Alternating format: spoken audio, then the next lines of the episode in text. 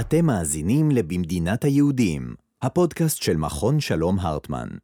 על יהדות, מדינה והמהפכה שעוד לא קרתה. עם תהילה פרידמן.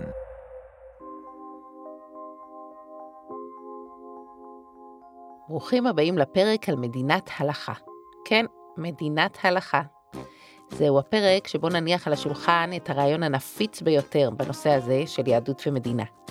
והוא נפיץ כאולטימטיבי, מדינת הלכה, החלום האולטימטיבי לאנשים מסוימים, האיום האולטימטיבי לאנשים אחרים.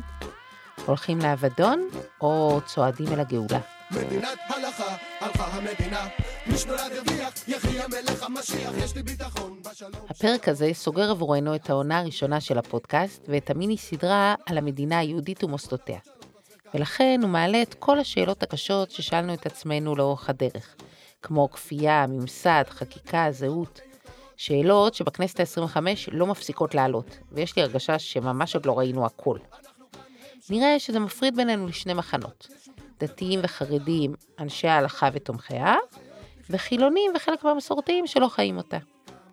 בעיניי הרעש הזה יוצר מסך עשן שקל מדי להסתתר מאחוריו. בין אם מדינת הלכה היא התוכנית שלך לעתיד, ובין אם זו האימה שלך מהעתיד, תמיד העדפנו לדחות את הדיון הזה לאחר כך. עד שהמציאות הפוליטית הפכה אותה לאפשרות שנראית מעשית. והשיחה הזו, שמעולם לא התקיימה, הפכה בבת אחת ליריבות קשה, לרעילה.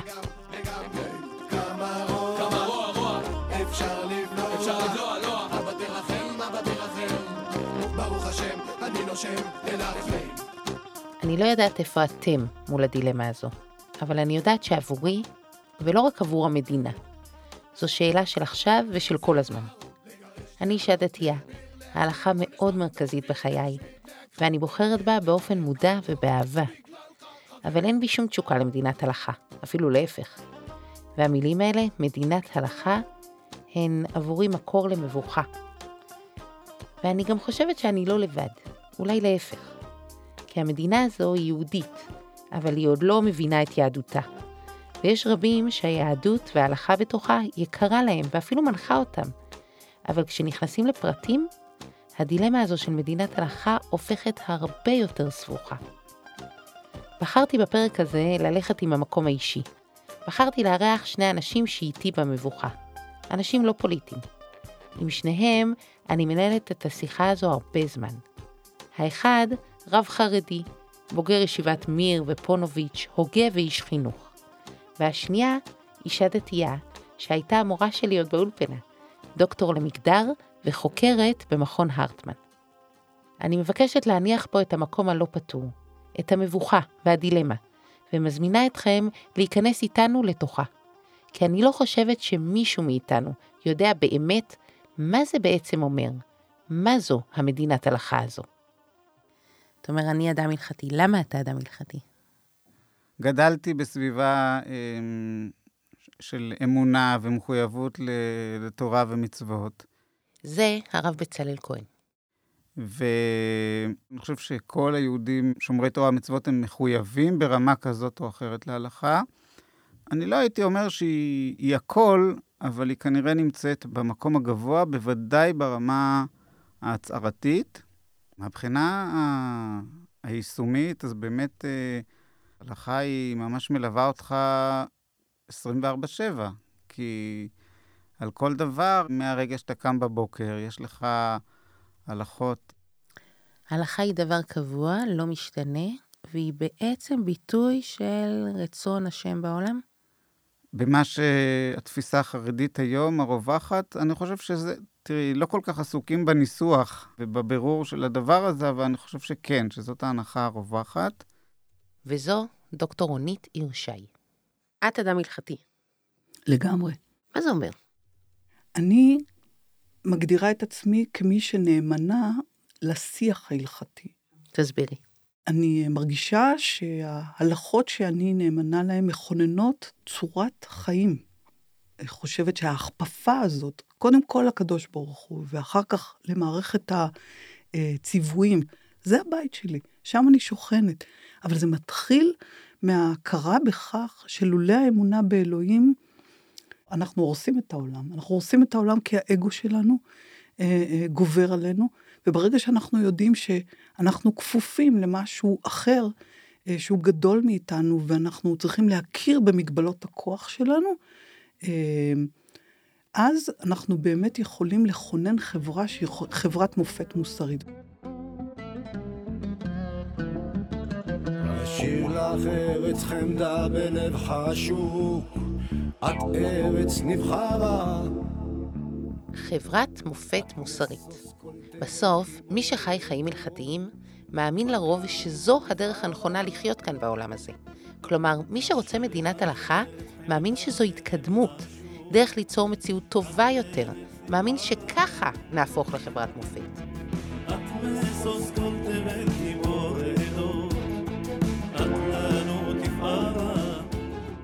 עכשיו, האקלים הפוליטי של הכנסת ה-25 יצר מצע לדבר הזה. פתאום ההלכה היא לא רק נחלתו של מיעוט ששומר ומשמר אותה, פתאום אלה קובעי המדיניות. יש אפשרות מעשית לכאורה ליישם מודל חברת מופת. וזו כבר שיחה אחרת לגמרי, שמדברת עם המציאות ולא עם פנטזיה שאפשר להשתעשע בה. והמציאות הזו מחייבת לשאול מה. מה כוללת מדינת הלכה? איך נראית מדינה שכל מוסדותיה פועלים על פי ההלכה? מה, רשויות מקומיות חרדיות, את חושבת, מתנהלות על פי ההלכה? ודאי שלא. לפי ההלכה, אסור לאדם שומר תורה ומצוות ללכת לבית משפט אזרחי. ככה לפחות הפסיקה החרדית המקובלת, שבתי משפט אזרחיים נכללים באיסור ערכאות. זאת אומרת, אמ, אסור לאדם יהודי ללכת לבית משפט לא יהודי. נכון. ההלכה הזו תקפה גם על בתי המשפט האזרחיים במדינת ישראל, כי הם לא, הם לא דנים על פי דין תורה, והדיינים לא נבחרו לפי מה שצריך להיות אה, דיין בבית אה, דין אה, שדן על פי תורה. עכשיו, אני חושב שהאיסור שה... ההלכתי הזה הוא ממש אסון. אני חושב שהוא קודם כל אסון לחרדים בעצמם. כי בסוף, כשהם צריכים לגבות ארנונה, או צריכים לגבות אפילו דוחות חנייה, הם מגיעים. בסוף גם הרשויות החרדיות ביותר יגיעו לבתי משפט אזרחיים. אבל מצד שני, עדיין יש עוד הלכה, כן? עוד, עוד מושג שמלווה אותנו הרבה בגלות, מויסר. זאת אומרת, אדם שהולך אה, לערכאות להלשין. עכשיו, מה שקורה ברשויות החרדיות, אה, יש לנו אה, אנרכיה. בואו ניקח נושא באמת של בנייה.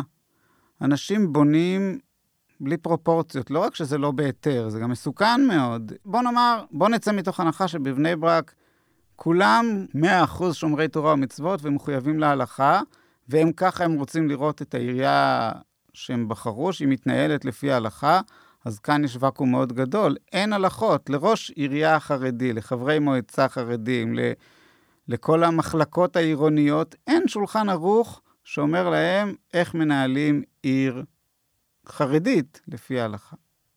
עוד לא התחלנו ללכת אל כיוון חזון מדינת ההלכה, וכבר אנחנו צריכים לבצע פניית פרסה. בצלאל הוא איש הלכה.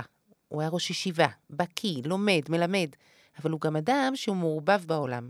והוא מפנה את המבט שלנו למקום שבו המודל הזה של מדינת הלכה היה אמור לפעול בדגם מוקטן. זה לא מקרה שהערים החרדיות מתנהלות בוואקום הלכתי בעצמן. הלכה לאדם הפרטי אנחנו מכירים, אבל הלכה לאיך לנהל מדינה, איך לנהל עיר, אין לנו אפילו את הבסיס. שלטון ממש לא היה ליהודים ממתי שיש לנו טקסטים הלכתיים, ולכן רוב הספרות ההלכתית לאורך כל האלפיים שנה, היא נוגעת בעיקר לפרט. עכשיו, זה לא שאין הלכות, גם הלכות ציבור, אבל קודם כל באחוזים הרבה פחות. רוב ההלכות הן הלכות היחיד, זה נכון על המשנה, זה נכון על הרמב"ם, זה נכון על השולחן ערוך, ונכון שבעתיים על המשנה ברורה. אתה אומר, זה לא מלאכה של אה, פסיקה, זה מלאכה של יצירה. בוודאי, חד משמעית. אין לנו הלכות כאלו, ואמרנו, אם רוצים שיהיו הלכות כאלו, אז זה צריך אה, יצירה. אם אני עכשיו בתפקיד ציבורי, בין אם אני ראש ממשלה, או, או שר, או חבר כנסת, או בעירייה, או לא משנה מה בשירות הציבורי, אז אני שואל, האם ההלכה אומרת לי איך לנהל את ענייני המדינה? אה, בהיבט כלכלי, בהיבט אה, ביטחוני, בהיבט אה, דת ומדינה, כל מיני דברים.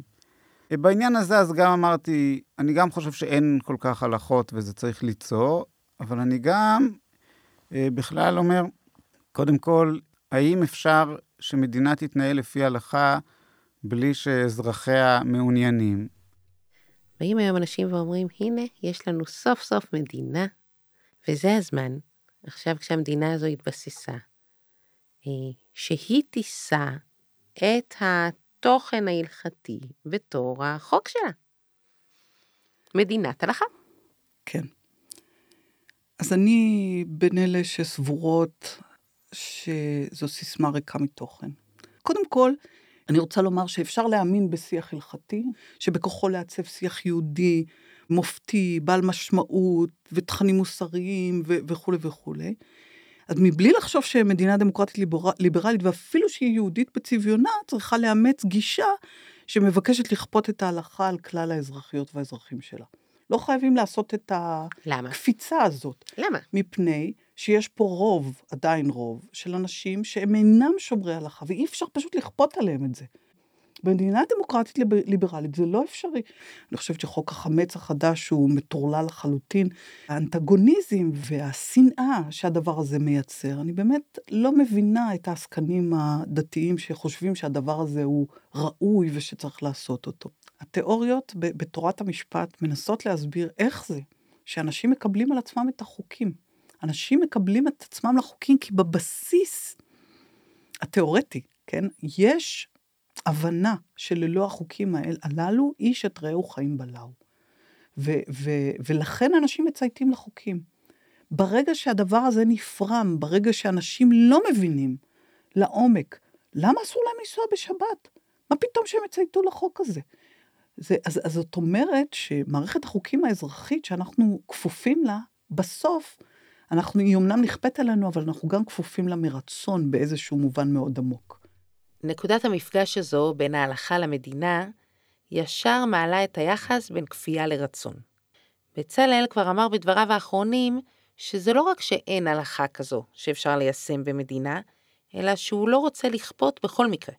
כי קיום ההלכה הוא וולונטרי, אישי, לכאורה כמו ההלכה עצמה. וכמו שרונית אומרת, בכל מקרה, מה לזה ולמדינה ליברלית? מדינה שכל זכות הקיום שלה תלוי ברצון ובמחויבות של האזרחים, שהחוק אמור לשרת ולהגן עליהם. בלי זה אין מדינה. יש סיפור חסידי שאני נורא אוהבת, על רבי לוי יצחק מברדיצ'ב, שבערב פסח אחד, בטיול ברחוב העיר, פגש מבריח מכס. ניגש למבריח וביקש ממנו לקנות סחורה אסורה. המבריח ענה בשמחה.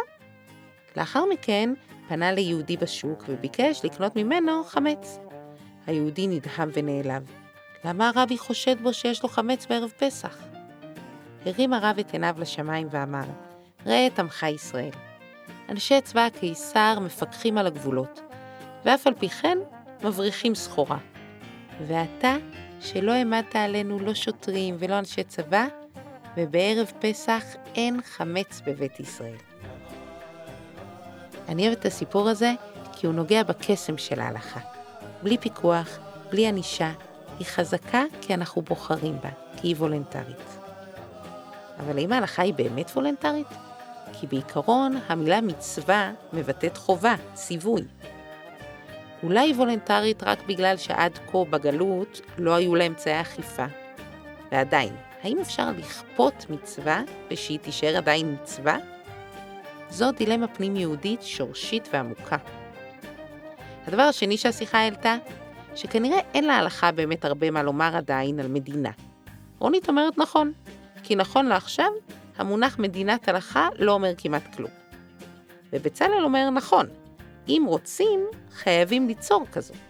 ובתחילת המדינה היו גם מי, כמו הרב הרצוג או הרב ישראלי והרב גורן, שאמרו, נכון, אין להלכה מה לומר על מדינה, אבל אנחנו חייבים לרצות שיהיה לה, חייבים ליצור את זה. ביחד הם מתחברים בדיוק לדילמה שלי, ואולי של עוד רבים. התחלנו מהמחשבה שמדינת הלכה היא ניסיון לכונן חברת מופת. אז אני רוצה חברת מופת, אבל האם מדינת הלכה יכולה לענות על הרצון הזה? כששר בצלאל סמוטריץ' אומר, אני רוצה מדינת הלכה, אני לא יודעת למה בדיוק הוא מתכוון.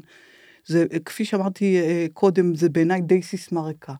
אבל בוא ננסה לראות, בוא ניתן למשל כמה דוגמאות, אוקיי? למשל, במשפט העברי, ואלה סוגיות שעסקתי בהן לאחרונה, בכל מה שקשור לפגיעות מיניות, אין דבר כזה ניצול יחסי מרות, אונס. אני רוצה לומר בצער, אבל גם בהבנה, שלפחות לפי חז"ל והרמב"ם, הערך המוגן הוא הבתולים של האישה. ואם היא איננה בתולה והיא נאנסה, אז לא בטוח שמגיעים לה אפילו פיצויי נזיקין, כן? אלא אם כן במהלך האונס הוא גם שבר לה את היד, נגיד, לצורך העניין. אז הוא יפצה אותה על זה, אבל לא על האונס לכשעצמו. עכשיו, אפשר גם להבין את זה, מפני שכל הקטגוריה של מיניות, כפי שהיא הייתה בעולם העתיק וכפי שהיא נתפסת היום, זה לא אותו דבר. אז יש כאן התפתחות ערכית. האם המשפט העברי מקבל אותה, משקף אותה באיזושהי צורה? אה, זה משהו שאנחנו יכולים לחיות איתו היום? כאנשים דתיים, כמי שנאמנה לשיח ההלכתי, כמי שרוצה שההלכה תכונן פה חברת מופת מוסרית. אנחנו יכולים לחיות עם הדבר הזה? בוודאי שלא. אז רגע, כי אמרת, אני לא רוצה את זה, כי יש אנשים שהם לא אנשים אה, דתיים. ואני חייכתי, כי חשבתי לעצמי, הנה אנחנו סוללים לעצמנו תמיד חיים קלים. הרי גם, מזל שיש חילונים, הרי גם אם לא היה פה חילוני אחד, אני ואת לא רוצות מדינת. הלכה. אז זה בדיוק מה שאמרתי, עשיתי את ההבחנה. אמרתי שאפשר לרצות מדינת הלכה, whatever that means, ועדיין לסבור שאי אפשר לכפות אותה במדינה מודרנית, דמוקרטית, ליברלית. זה דבר אחד. דבר שני, אני אומרת, גם לו יצויר שהיינו רוצים מדינת הלכה, אני כבן אדם דתי לא מוכנה לקבל את זה. לא מוכנה לקבל את זה, בוודאי לא כאשר הלכה מתפרשת על ידי פונדמנטליסטים שאוחזים בתפיסות לא מוסריות במקרה הטוב או אנטי מוסריות במקרה הפחות טוב. ו, אה, ואני, ו, ואנחנו נצטרך אה, להישמע לפרשנות מהסוג הזה, בוודאי שלא. איש ואשת הלכה, ששניהם טוענים שהמודל הזה של מדינת הלכה לא ישים, שזו פנטזיה. הוא לא ישים לדעתם, כי צריך ליצור או לפרש את ההלכה מחדש כדי שיהיו לנו הלכות מדינה. כרגע אין. אז דיברנו על מדינת הלכה, אבל בעצם לצד המדינה, שהיא מציאות חדשה, יש פה גם שאלה על ההלכה עצמה. איך היא פועלת כבר מאות שנים בפסיקה? איך היא מתעצבת אל מול מציאות חדשה? בואו נדבר רגע על ההלכה עצמה. אני לא חושבת שיש הגדרה אחת שיכולה להכיל את התופעה הזאת שנקראת הלכה. אני גם לא בטוחה שיש דבר כזה הלכה או ההלכה. אבל אני חושבת שאפשר לומר שההלכה היא אה, אוסף החוקים הנורמטיבי שהעם היהודי פיתח במשך אה, אלפי שנים, והוא אמור לשקף באיזשהו אופן את סולם הערכים או עולם הערכים שהתפתח אה, במרוצת הדורות. צריך להסביר שההלכה איננה תורה בשום צורה. אנחנו כיהודים אה, חז"ליים או רבניים, אנחנו קוראים את פסוקי התורה דרך המשקפיים של חז"ל, מפני שפסוקי התורה פעמים רבות הם עמומים, פעמים רבות, תמיד בעצם הם נתונים לפרשנות, וכמובן שינויי הזמן גררו שינויים עצומים אה, בדברי התורה. כן, אבל עולם הערכים שההלכה משקפת הוא כאילו עולם הערכים של התורה. זו גם שאלה קשה מאוד, מפני שפעמים רבות גם הערכים נתונים בהתפתחות. אה, אני יודעת שיש הרבה אנשים שעושים את ההבחנה הזאת, שהם מאמינים שבעניינים אה, טכניים, טכנולוגיים וכולי, יש התפתחויות והלכה משתנה בהיבטים הללו, אבל בערכים ממש לא. ואני רוצה לטעון שזה לא נכון, אה, ושחז"ל פיתחו כל מיני כלים גם בשביל לאשש כל מיני התפתחויות ערכיות. למשל, האיסור על פוליגמיה, זאת אומרת, מהתורה פוליגמיה מותרת, היא התבטלה למעשה בחרם דרבנו גרשום, אמנם מאוחר יחסית במאה ה-11 או ה-12. מה נגיד, איזה ערך, האם השתנה פה הערך? אני חושבת שכן, הם לא תמיד יאמרו את זה in so many words בפסיקה, אבל ימצאו כל מיני כלים ודרכים אחרות כדי לעקוב את זה. מה שהיה היה, מה שהיה היה. הרעיון הזה שההלכה היא דבר קיים בפני עצמו, סוג של סגור, חתום, זה מה שמצד אחד מגביל כל כך, ומצד שני מעצים כל כך. כי זה נקודת עוגן ואחיזה. ומצד שני גם נוקשה ומשתנה לאט ובקושי ובאופנים לא לגמרי ברורים, ולפעמים מייצר מתחים בלתי אפשריים. אלו דילמות שמלוות כל אדם הלכתי, כי המציאות בוודאי משתנה. אז אפשר לומר שהערכים נצחיים והמציאות משתנה, ואפשר לומר גם שהערכים עצמם משתנים. אבל אז, מה בדיוק נשאר? מה נצחי כאן? שוב משתבש הכל, כבר לא כמו אתמול, אל תתאמצי לבכות. שזה גם אה, נושא רחב, כמובן, האם ההלכה היא דינמית או קבועה. אה, אז העמדה החרדית היום הרווחת היא שההלכה היא דבר קבוע ולא משתנה. זאת אומרת, לא יעזרו אלף ואחד הוכחות שזה לא כך, אבל זאת התודעה, שזה כמובן אה, מאוד מאוד אה, מסבך הרבה הרבה הרבה דברים. זאת אומרת, זה שהחרדים ממאנים או מתנגדים או חוששים, איך שלא נקרא לזה, לחידושים, אז ההלכה היא מאוד עוגן עבורם. קודם כל, אה, חייב להגיד לך שזאת אה, מצוקה, שהרבה חרדים אה, חשים בה. תראי, תחפשי היום בתוך שומרי ההלכה כמה אה, עושים את אה, הלכות ירושה כמות שהם. זירו. כי לפי התורה רק הבנים יורשים ולא הבנות. וכאן רוב המשפחות, גם הדתיות וגם החרדיות, לא עושות את זה ככה שרק הבנים יורשים, אבל עובדתית, גם תלמידי החזון איש לא מקיימים את הדברים כמות שהם. כלומר, יש הלכה ויש מציאות. יש את העוגן הקבוע לכאורה ואת המציאות המשתנה, אבל גם את הפער בין הרמה המוצהרת לחיי היומיום, פער שלא נכון להתעלם ממנו. במבט ראשון זו שיחה פנים-דתית. מי מקיים יותר או פחות ולמה. אבל מבט שני מגלה שהמניעים השונים לקיום מצוות משפיעים ישירות על תפיסות שונות של ההלכה ועל האפשרות שלה להתחבר למציאות שלנו פה.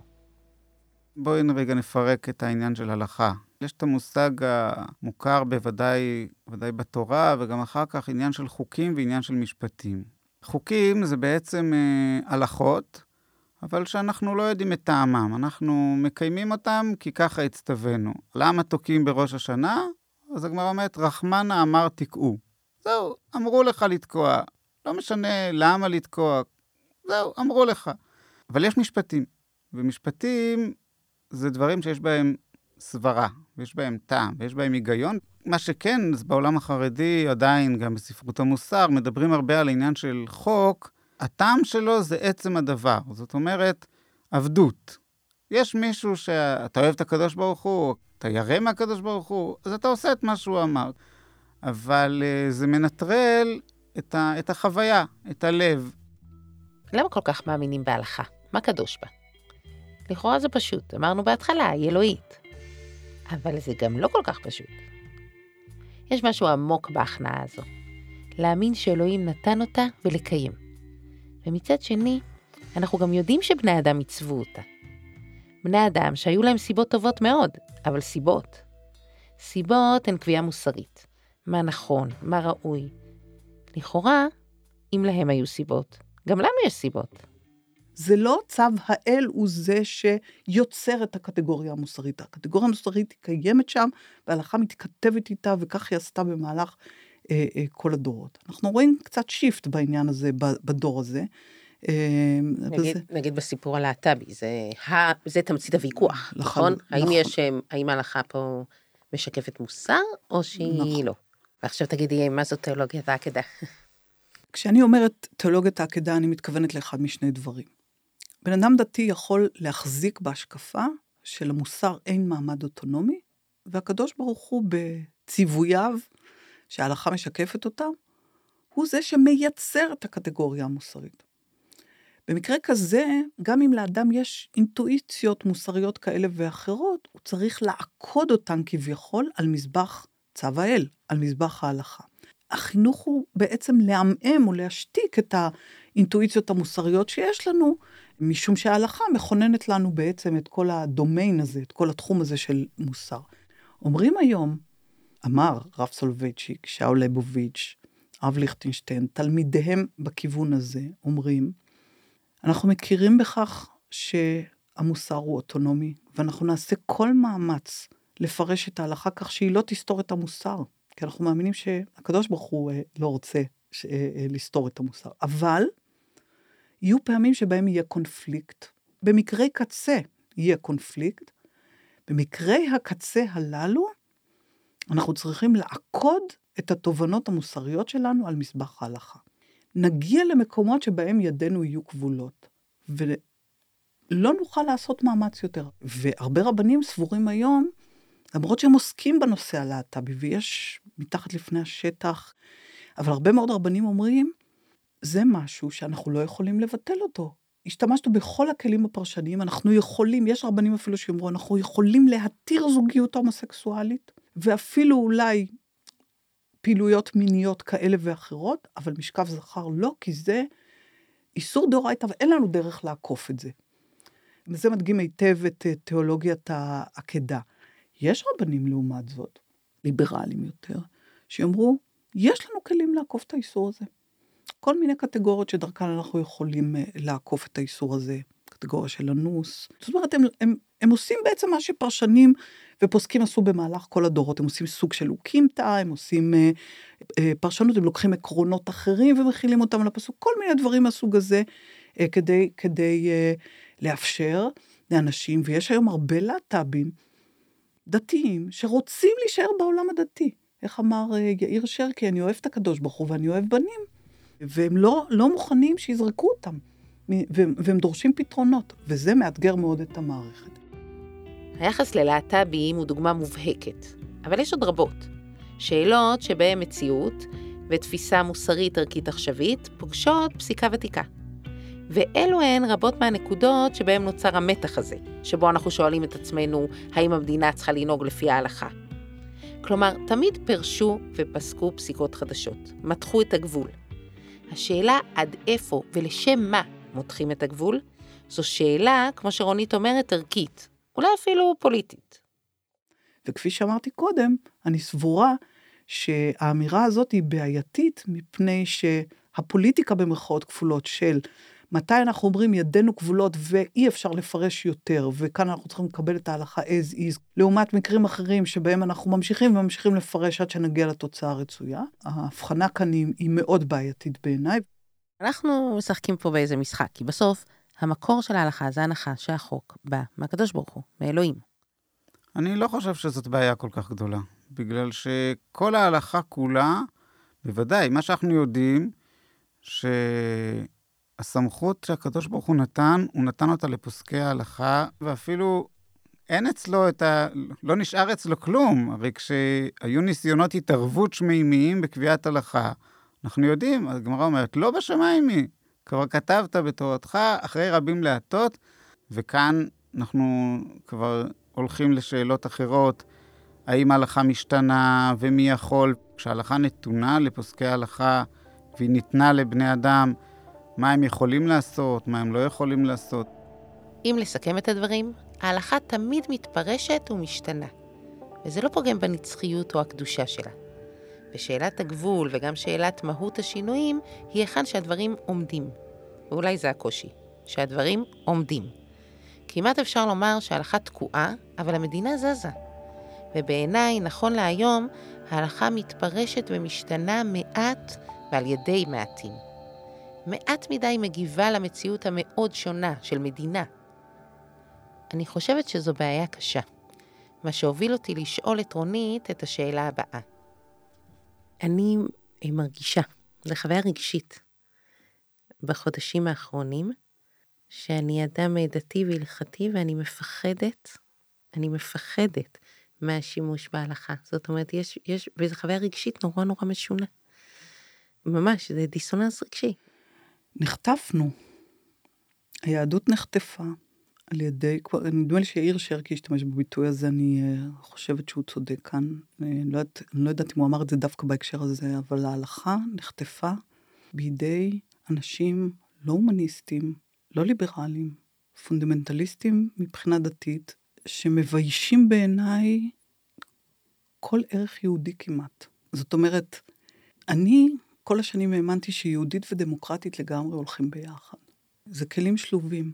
זאת אומרת שהיהדות תרמה לדמוקרטיה את התרומות הייחודיות שלה, המוסריות שלה, וגם דאגה לצביון יהודי כלשהו במדינה.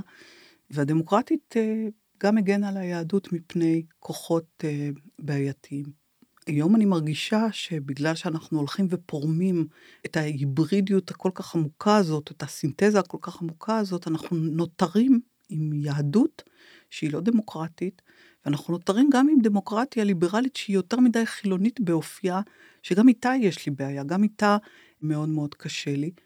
אבל בואו נדבר רגע על היהודית. כאשר אנחנו צריכים שהדמוקרטית תגן עלינו מפני היהודית, אנחנו כיהודים בבעיה קשה מאוד, וזה דורש חשבון נפש מאוד מאוד נוקב, איך הגענו למצב הזה. את יודעת, אה, אני אומרת הרבה את המילה פונדמנטליזם דתי. עכשיו, יש איזה מין תופעה מוזרה כזאת, שאנשים מרגישים שככל שהדבר הוא יותר לא מוסרי, לפחות לפי האינטואיציות הפשוטות שלנו, ככל שהוא יותר קיצוני, ככל שהוא יותר קשה, ככל שיותר קשה לעשות אותו, ככה הוא יותר אלוהי. זה מין איזה אה, אינטואיציה שגם הרמב"ם כבר עמד עליה במורה נבוכים, והוא אומר שהוא פשוט לא מבין את האנשים האלה. כאילו, אם זה יותר קשה אה, ולא תבוני, אז זה יותר אלוהי? להפך. ואני מוסיפה לזה, היום אנחנו רואים את ההקצנה שהולכת בפסיקת ההלכה.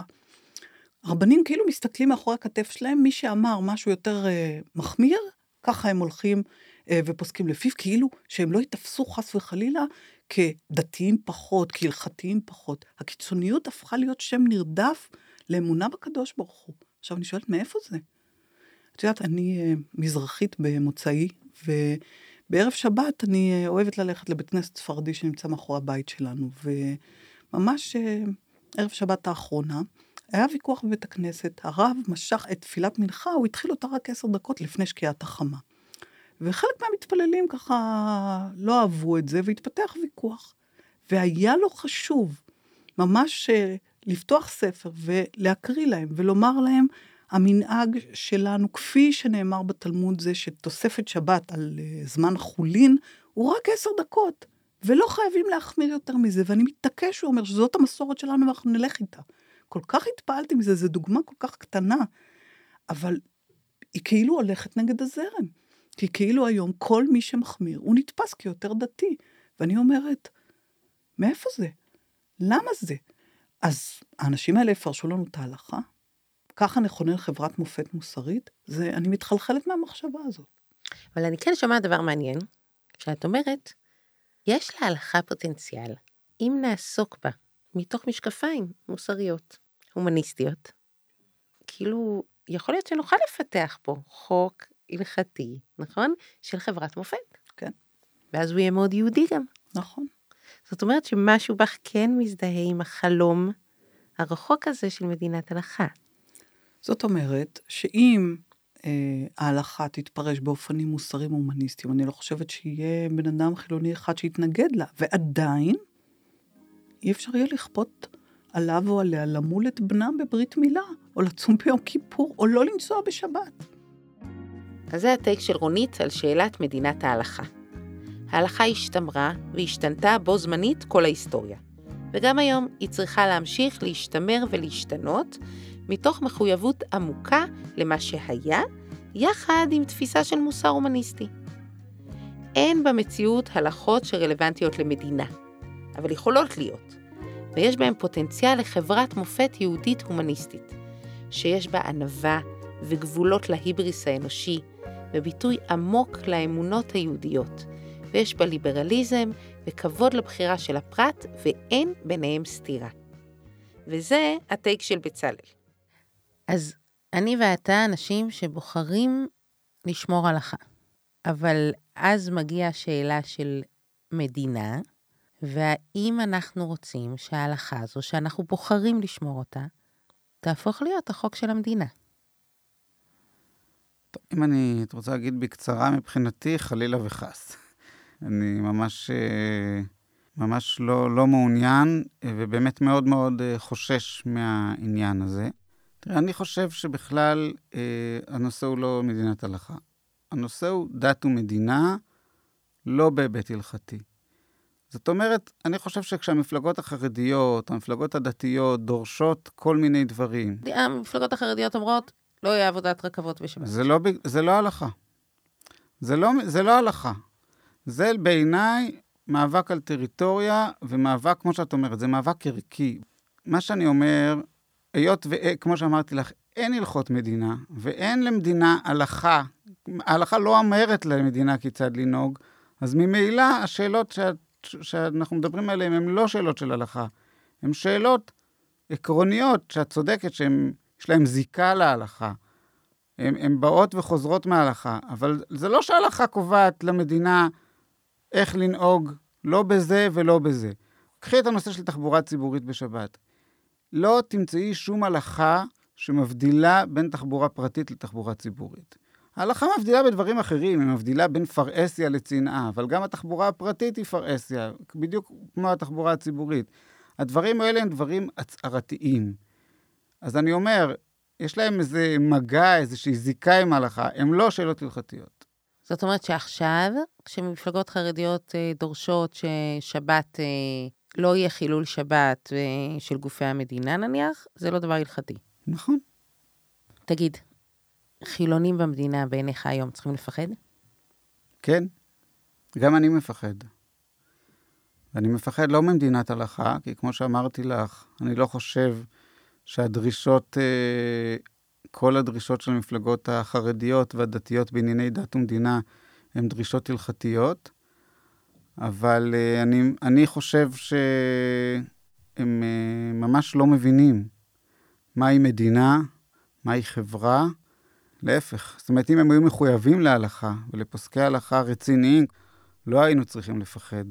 הפחד שלנו זה דווקא בגלל שהם לא אנשי הלכה, והם לא אנשים עם שיקול הדעת של אנשי הלכה, אלא בעצם הם אנשים פוליטיים עם מחשבה פוליטית אה, פרימיטיבית, מחשבה של כוח, ואני אראה לו והוא יראה לי, והוא ניסה אתמול אז אני אנסה היום, וזה מפחיד מאוד. זה מפחיד מאוד בגלל שאלו שהם בכנסת מדברים בשם התורה, בעיניי הם uh, עושים חילול השם, שחילול השם זו... אם הלכה, הם עוברים על ההלכה החמורה ביותר. ההלכה החשובה ביותר היא לקדש שם שמיים ולא לחלל שם שמיים, ובעיניי הם עוברים על ההלכה הכי חשובה. הטייק של בצלאל הוא שאין כזה דבר הלכה הנוגעת למדינה. אין. הלכה נוגעת לחיי היחיד בלבד. יש הלכות אולי ליחיד שחי במדינה, להתאגדות של יחידים שחיים במדינה, אבל לא למדינה עצמה. כל הניסיונות לאכוף חוקים הלכתיים על חיי המדינה הם פרדוקס פנימי. אם זה על המדינה, אז זו לא הלכה, בהגדרה. אפשר להחליט ליצור הלכה למדינה. ואז השאלה מי היוצר. כיום אלו הפוליטיקאים, שנושאים את שם ההלכה לשווא. נדמה לי שהוא גם אומר שאין צורך ואין עניין, נכון להפריד.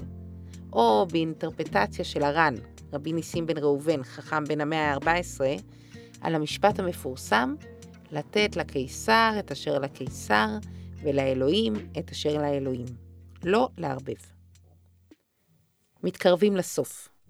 המחשבה שליוותה אותי לאורך כל הפרק קשורה במושג שלא הופיע בו בכלל, אבל בשיח הישראלי מופיע לא מעט. שמרנות. הלכה מקושרת בדרך כלל לחשש משינויים. אבל מדינת הלכה, כך אני מבינה עכשיו, היא בעצם רעיון מהפכני מאין כמותו. כי מדובר בניסיון חברתי שלא התקיים מעולם, דבר ששמרנים בדרך כלל חוששים ממנו. אם מדובר בחתירה לאיזו אידאה פיקס מדומיינת, זה בדיוק ההפך משמרנות. שמרנות מתנגדת לניסיונות לממש אוטופיות. ותומכת בשינויים זהירים, רק שממש חייבים. שוב אני מוצץ גבעול, מתחת גשר מד לנפול, כשמעליי העגלות בתנועה מתמדת. זה פרדוקס מסוכן, כי אם האנשים שמבינים הלכה באופן שמרני וכפו, ינסו לאכוף אותה על המדינה ולהתאים את המציאות להלכה במקום את ההלכה למציאות, התוצאה עלולה להיות קטסטרופה. וסימנים לזה בהחלט אפשר לראות במציאות הישראלית הנוכחית. אבל מה אם להפך? מה אם נלך עם הרעיון של ההלכה כניסיון להנכיח מעשית את קולו של אלוהים, או אם תרצו, קול הרוח והאידאה, במציאות המעשית. באופן שמשמר רצף עם המסורת היהודית, שפתה וערכיה, אבל גם מותאם לגודל כלי הקיבול של מדינה. דמוקרטית, ליברלית, מודרנית, משגשגת כלכלית. עכשיו זה הופך בעיניי לרעיון מלהיב, וגם לדיון מסעיר. איך מממשים את רעיון צלם אלוהים? את תפיסת החירות, את איסור השיעבוד, כלכלה שמנסה ליצור אחווה, שבה חי אחיך עמך, כל הרעיונות היהודיים היפים כל כך. איך מממשים אותם בתוך מציאות של מדינה? הרב קוק, אולי ההוגה היהודי הפרוגרסיבי ביותר בעת המודרנית, האמין בקדמה, בפרוגרס. הוא האמין שהעולם משתלם, הולך ונהיה שלם יותר. הוא גם האמין בתורת ארץ ישראל. כלומר שהשיבה לארץ, ובוודאי שהשיבה לחיים לאומיים מלאים, צריכה להביא להרחבה משמעותית של התפיסה שלנו את התורה, ואת ההנכחה של האידאה האלוהית בעולם, וממילא להשפיע על איך שפוסקים הלכה. הוא חלם, אני מניחה, מדינת הלכה. אבל ההלכה שהוא דמיין, אני מנחשת, לא הייתה זו שאנחנו מכירים היום. אני ברש ומרושרש, מביט בנשל הנחש, לו רק יכולתי גם אני כך להגיח. בהשילי בלי כל חשש, תרבות של אור אשר יבש, וכמו חדש למחוז חפצי אגיע.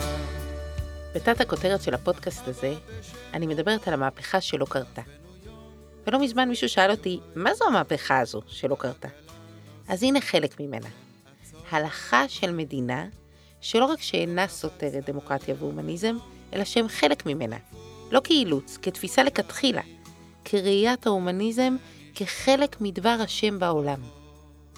הדיבורים בשיח הציבורי שלנו על מדינת הלכה, או פוליטיקאים שחולמים על מדינת התורה של דוד המלך, מפחידים גם אותי. וזה כואב לי שאני מפחדת. כי כאדם שאומר ואוהב הלכה, הייתי רוצה להאמין שזו באמת הדרך לחברת מופת. אלא שהדברים האלה נאמרים כיום על ידי אנשים שערכים הומניסטיים של שוויון, אוטונומיה, חירות הפרט, נחשבים ביניהם כאנטי-הלכתיים.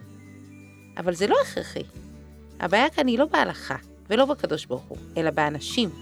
וזו, זו המהפכה שאני מקווה שאולי עוד תקרה. ואבא חוזר ואומר, תעזבנו יום, יעזבק כיומיים, העגלה נוסעת, אין עצור. קפצת ממנה היום, חלפו שעתיים, והנה נשארת. עם המילים האלה, אנחנו חותמים את העונה הראשונה של הפודקאסט. תודה שהאזנתן והאזנתם. הפודקאסט הופק על ידי המחלקה הדיגיטלית של מכון הרטמן, בהובלת יואב פרידמן ודוקטור אורית אבנרי, ובשיתוף עם תני פרנק וטל רוזנר מהמרכז ליהדות ומדינה במכון. עורך הסאונד הוא תמיר קליין, והבמאי והעורך הראשי הוא עמרי בן דור. אני תהילה פרידמן. נתראה בעונה הבאה. להשתמע. אבא חוזר ואומר, תעזבנו יום,